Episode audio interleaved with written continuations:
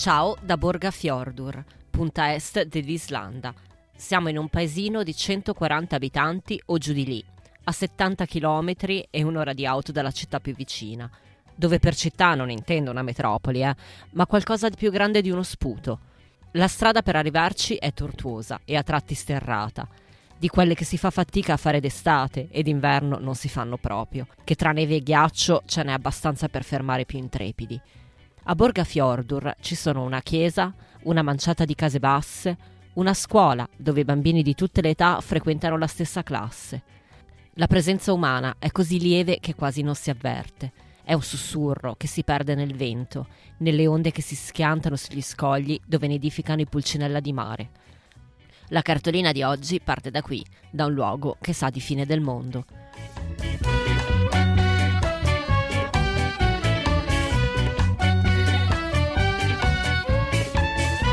State ascoltando Saluti e Baci, il podcast che vi manda le cartoline dai luoghi più belli del mondo. A scriverle sono io, Federica Capozzi, giornalista di mestiere e viaggiatrice per passione.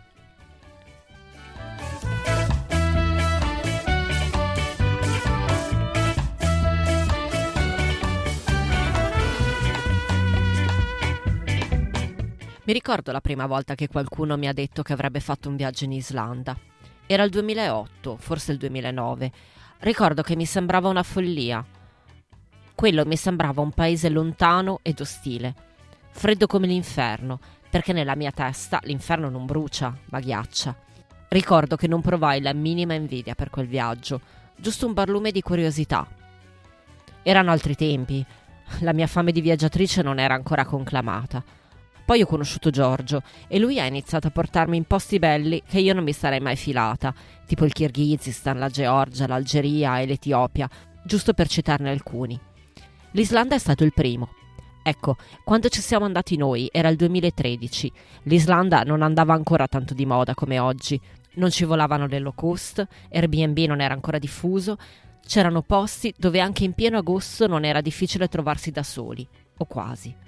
Giravamo con un Jimmy, uno scatolotto con 4 ruote motrici che Giorgio guidava come un go-kart, tanto che a un certo punto ci siamo persi la targa in un fiume mentre cercavamo di guidarlo. Dormivamo in tenda una notte sì e una no, perché le guest house tutte le sere non ce le potevamo permettere, costavano troppo, e mangiavamo panini e scatolette di tonno comprate al supermercato, come facciamo sempre quando viaggiamo da poveri nei paesi per ricchi. Faceva un freddo cane e pioveva giorni alterni, di solito in concomitanza con il nostro campeggio. Ma eravamo ubriachi di natura e di bellezza e non ce ne fregava veramente niente del freddo e dell'umido e delle scatolette di tonno. Eravamo ubriachi di ghiacciai maestosi e iceberg azzurri come il cielo, di vulcani e terra nera, di paesaggi lunari e distese di muschio morbido alla vista e al tatto, dove veniva voglia di buttarsi a rotolare. E poi del sole che calava a fatica e di tramonti che duravano fino alle 2 di notte, seguiti a stretto giro da albe luminose. E ancora di geyser e cascate, cascate di tutte le forme, alte e strette, larghe e possenti, magre e timide, ognuna con il suo arcobaleno, con la sua canzone d'acqua e il suo ritmo a spezzare un silenzio altrimenti assoluto. Ma siamo partiti da Borgafjordur, dunque torniamoci, almeno il tempo di spedire questa cartolina e di raccontarvi della preside del paese, che aveva qualche anno più di noi, 2 figli e una casa rossa con vista sulla baia, dove ci ha ospitato per una notte. Non ci conoscevamo prima di quella sera, ma il couchsurfing funziona così, apri la tua casa ai viaggiatori in cambio di niente, anche se a volte ti va bene e al posto di niente ti arriva un risotto alla milanese e una bottiglia di bianco buono portata dall'Italia. Sono passati 10 anni, ma me la ricordo bene quella serata, volata a parlare di tante cose, di come si vive a 70 chilometri dal supermercato più vicino, soprattutto quando sei nata e cresciuta a Reykjavik e qui ti sei trasferita per amore, di cosa si fa la sera quando fuori c'è una bufera di neve e le strade resteranno bloccate per i prossimi 3 mesi, pure di quanto è complicato avere un nuovo compagno, quando hai già fatto provviste per l'inverno e una persona in più in famiglia sballa tutti i calcoli sulle scorte. Abbiamo parlato anche del fatto che l'Islanda è terra di scrittori, di artisti e di poeti. Uno dei paesi al mondo dove ce n'è più alta concentrazione. Io pensavo che fosse perché con quel clima la gente ha un sacco di tempo a disposizione.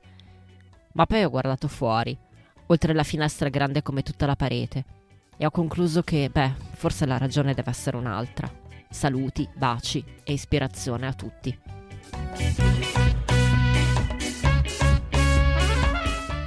Avete ascoltato Saluti e Baci, un podcast felicemente autoprodotto. Ringrazio Giorgio Ghezzi che mi monta le puntate e mi porta in giro. Se questa cartolina vi è piaciuta, cliccate segui, datemi tante stelline e cercate Saluti e Baci su Instagram e Facebook.